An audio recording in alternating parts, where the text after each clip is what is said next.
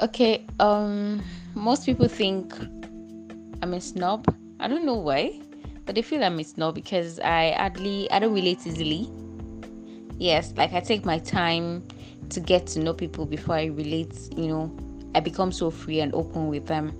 Uh, what have I done about it? I've really not done anything about it. I just, I just let people know the kind of person I make them. I try to be free with them not like free like that, but I try to um I try to give them space for them to come. When they talk to me, I talk to them back.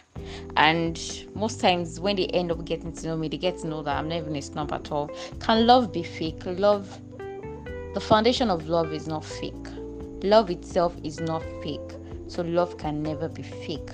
The only thing that can be fake is people deceiving themselves fake feelings, yes.